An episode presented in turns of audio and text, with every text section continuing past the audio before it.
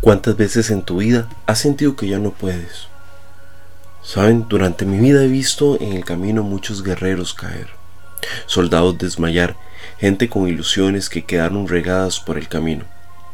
Yo no he sido el más ágil, tampoco he sido el más fuerte, no he sido el más audaz y por mucho no he sido el más brillante. Sin embargo, su gracia me ha sostenido, su mano salvadora se ha extendido cuando me ahogo. Alguien dijo una vez, la vida no se trata de cuántas veces caes, sino cuántas veces te levantas y lo vuelves a intentar. La derrota es lo mejor que le pudo haber pasado a muchas personas. Sin ella no aprendemos a hacer las cosas de una mejor manera. Y sin equivocarnos, ¿quién aprende? Los grandes también fallan. Nadie, absolutamente nadie ha triunfado sin primero experimentar la amargura de la derrota. El sabor del polvo después de caer es lo que tienen en común los grandes. No, no es la presencia, ni las influencias, ni los estudios, ni las destrezas. Todos tienen algo en común y es que probaron el sabor del polvo. Y es que no está mal probar el polvo en un intento fallido. Lo que realmente está mal es quedarse saboreando por miedo a volverlo a intentar. La motivación es un motor para levantarse. Sin duda alguna tienes que tener una motivación, algo que te anime a levantarte todos los días para pelear. Sin embargo, pienso que la motivación no es tan importante como sí lo es la convicción. La motivación puede ser un poco cambiante y la mayoría de veces va a depender de qué tal me sienta, de qué tal esté mi estado de ánimo.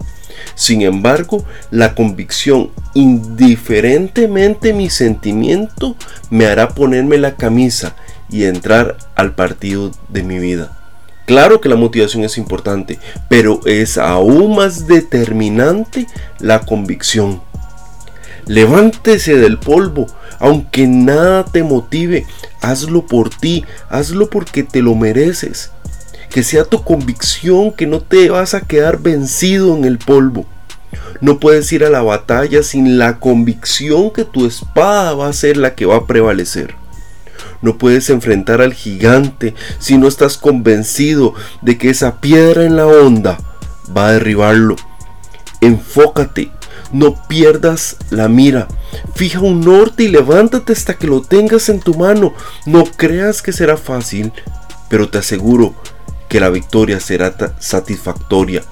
¡Ey, gigante! Acá estoy, soy yo de nuevo. No hago concesiones con la derrota.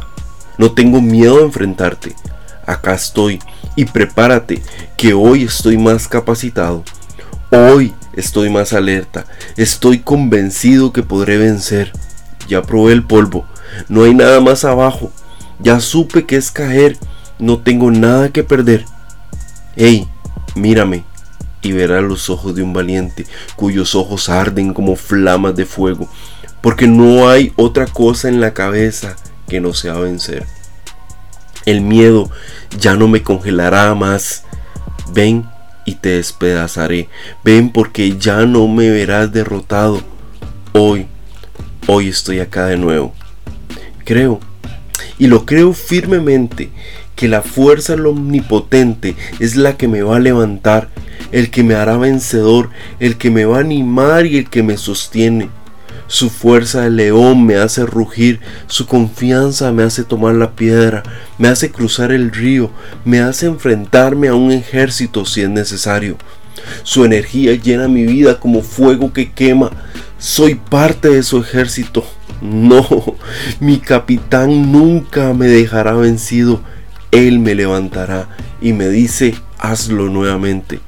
Él susurra a mi oído, no temas, yo soy tu Dios que te esfuerzo, siempre te ayudaré, siempre te sustentaré con la diestra de mi justicia. Gracias, porque siempre estás ahí como Padre amoroso, gritando, echándome porras, y cuando nadie cree en mí, tú me alientas. Dios, acá estoy, yo de nuevo golpeado mas no caído, humillado mas no derrotado.